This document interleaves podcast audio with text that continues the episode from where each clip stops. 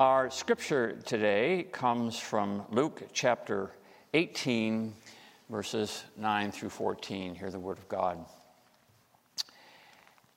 Jesus also told this parable to those who trusted in themselves that they were righteous and regarded others with contempt. Jesus said, Two men went up to the temple to pray, one a Pharisee and the other a tax collector. And the Pharisee, standing by himself, was praying thus God, I thank you that I'm not like other people, thieves, rogues, adulterers, even like this tax collector. I fast twice a week, I give a tenth of all my income. But the tax collector, standing far off, would not even look up to heaven, but was beating his breast and saying, God, be merciful to me, a sinner. I tell you, this man went down to his home justified rather than the other. For all who exalt themselves will be humbled, and all who humble themselves will be exalted. This is the word of the Lord. Let us pray. By your grace and through your mercy, we pray, O Lord, that you will allow these words to come to point to the word just read and to the word made flesh in Jesus the Christ, where we pray this in his name. Amen. The 19th century astronomer Percival Lowell was famous, among many things, for two things. It was Percival Lowell through his perspective view, through his powerful Clark refractor, who observed that there was another planet in our solar system, the planet that came to be known as Pluto. Of course, several years ago, Pluto was declassified as a planet, but 100 years ago, Percival Lowell was lauded for the discovery of what was then the ninth planet. In fact, Pluto got its name in part from Percival Lowell. The planets we know, of course, are named after the Greek pantheon of gods. They chose Pluto, though, because it began with Percival Lowell's initials, P.L. I always thought it was named after the Disney character, but what do I know? But the other thing that Percival Lowell is famous for is his discovery, or supposed discovery, of canals on the red planet, on the planet Mars.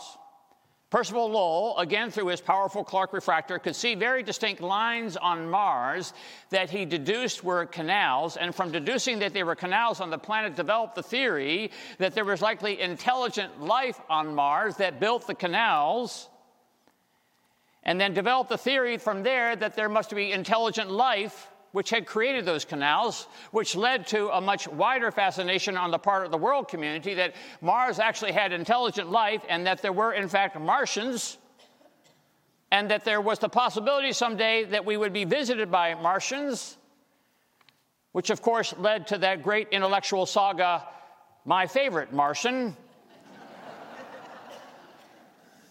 It took a while before the astronomical community began to doubt Percival Lowell's observation of these lines on Mars that he thought were canals. And pretty soon, efforts to corroborate Lowell's findings resulted in those findings being discredited, and along with them, the astronomer. No one could quite figure out what Lowell was seeing when he thought he was seeing lines, canals on Mars until it was postulated by the scientific journal Sky and Telescope that perhaps through the particular way that Lowell adjusted his telescope and looked through it, that what Percival Lowell was seeing when he saw lines on Mars was he was seeing the shadows of the blood vessels in his eyes. He wasn't seeing what was out there, he was seeing what was in here. We don't know if that is actually the case because we don't have Percival Lowell around anymore, but even if we did, Percival Lowell would have a hard time imagining or even distinguishing whether what he saw out there was actually more about what was in here. It's really hard for any man or woman to imagine that what they're seeing is actually more of what is going on inside. It may be one of the most difficult challenges of the spiritual life to consider the possibility that what I'm seeing out there has actually more to do with what is happening in here. Jesus talked about this when he asked his question Why do you see the speck in your neighbor's eye, but do not notice the two by four in your own? Hard to imagine that what I'm seeing out there has more to do with what's going on in here. There's that Chinese folk tale that tells of a certain man who lost his axe and immediately he suspected the boy next door, his neighbor's son, and it went beyond suspicion. He was convinced that his neighbor's boy stole that axe. When the boy walked by, oh, he looked like someone who had stolen that axe. When the boy spoke, he spoke like a boy who had stolen an axe. Everything that boy did looked like a boy who had stolen an axe. Later, when he was digging a ditch, he found the stolen axe right where he had left it. And to the man's surprise, the next day when he saw that neighbor's boy, to his amazement, that boy's behavior changed. He no longer looked or acted or spoke like a boy who had stolen an axe. What a coincidence, the man blindly thought to himself, that that boy's behavior changed at the same time I stopped suspecting him. C.S. Lewis said that suspicion often creates what it suspects. Sometimes what we see out there is really what we see in here. In other words, we see what we want to see. The human mind can be deceitful that way, can it not? It often believes what it wants to believe, and what it often wants to believe is strangely tipped in our favor. For example, get on the scale in your bathroom, and if the number that comes up is a number you like, no need to try again. that number is a number you don't like, boy, you try once, twice, three times, hoping that scale is wrong. We are very gracious when it comes to ourselves, which I suppose is the issue that Jesus addresses when he tells his parable about the Pharisee and the tax collector praying in the temple. Luke tells us that Jesus told the parable to those who trusted in themselves that they were righteous and regarded others with contempt. Which I suppose means that Jesus is telling the story to us to really any human being, because the truth is, to one degree or another, we all have this tendency, don't we, to tip the scale a little bit more toward ourselves. Francis Bacon put it this way the human mind resembles those uneven mirrors in an amusement park, which import their own properties to different objects and distort them and disfigure them. I remember years ago in a previous parish, there was down the street from the church a convenience store from which I visited frequently to get my daily coffee. And for a time, it was also frequented by a group of high school boys, skater boys, who looked like, to me, they were up to absolutely no good. You know, you get this impression, don't you, of a certain groups of people that you think are just up to no good. And so, Honest Injun, I created this whole narrative in my own mind that they were on the fast track to nowhere, that trouble awaited them, the school would dispense with them. Each time I saw them, I pitied them.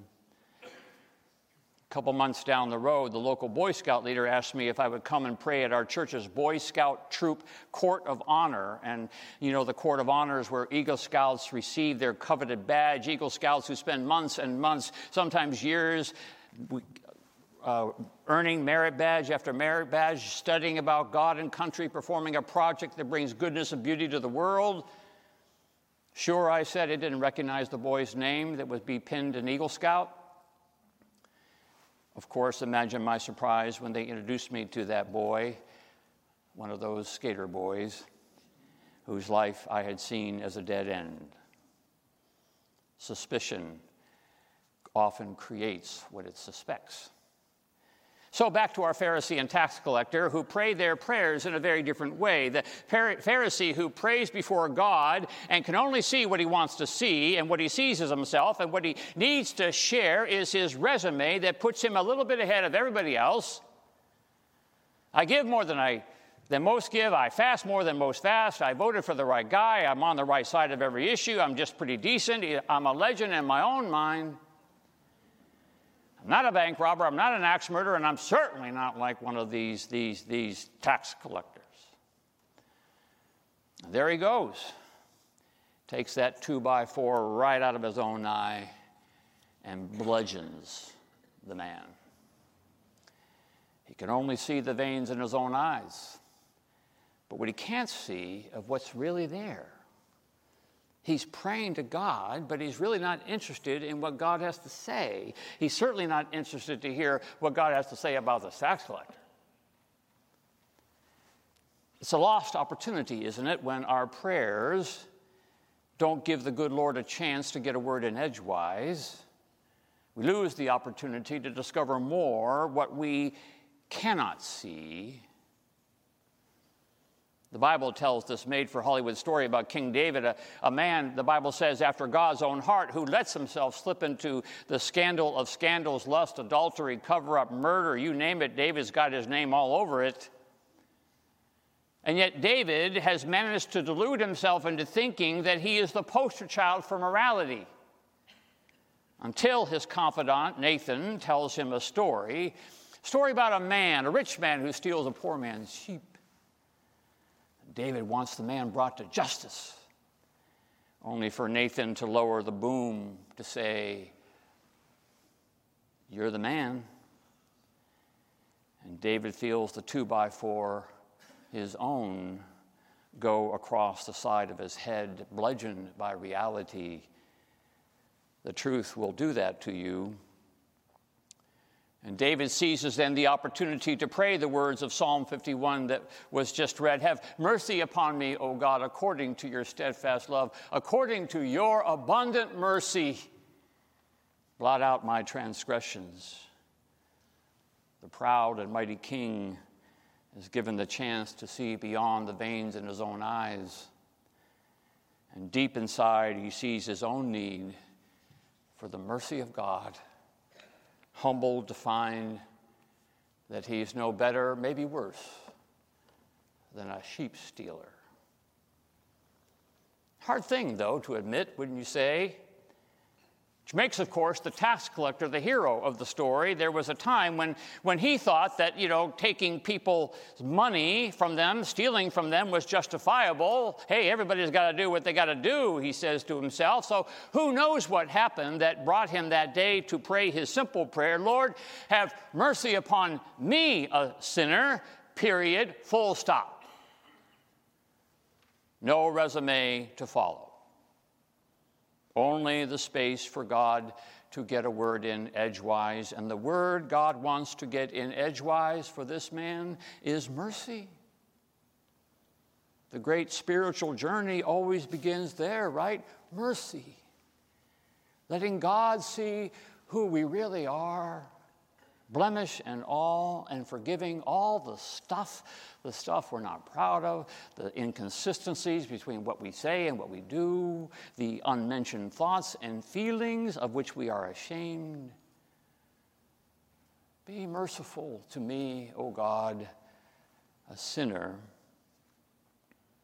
Maybe that was the case with Father Brennan Manning, the Roman Catholic priest who did his best to build his resume, to earn the love of God by accepting the hardest assignments a priest could accept, by traveling the world, subjecting himself to the hardest com- conditions, and ministering to the hardest communities. He did everything he thought he was supposed to do.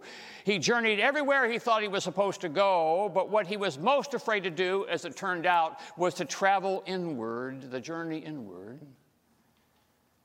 And there he found the part of himself he didn't really want to know, the stranger within and came to terms with all the ways he tried to paper himself over with things like alcohol and addiction. And so he took the deep dive to discover all those things that God already knew and found there that God loved him even still. Said Father Manning, to live by grace means to acknowledge my whole life story the light side, the dark side and in admitting my shadow side, I learn who I am and I learn what God's grace really means. Which reminds me of the time when attending one of my college reunions, And one of my classmates approached me and asked if he could have a word. Ooh. Jim and I had gotten a little crossways with each other over our college years. Nothing really bad, but I knew to keep my distance, and he knew to keep his.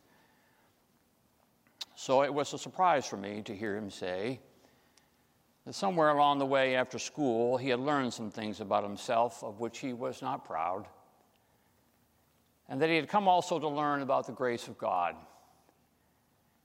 and that he just wanted me to know that he was trying to be different, and that a part of being different was to say to me that he was sorry, and to hope one day that he might be forgiven. Consider it done, I said, if you'll do the same for me. What was it that Jim Cymbala said? The greatest Christian is not the one who's achieved the most, but the one who's received the most. Which perhaps is what the great prophet would point us to when he tells us that of all the things the good Lord could require of us, right there at the top of the list is to walk humbly. Walk humbly. Walk humbly and carry no two by four. Walk humbly and know that the journey begins when mercy seeps in, when we see ourselves for who we really are and whose we really are, and that in the end, no one needs our stick. But all could use our mercy.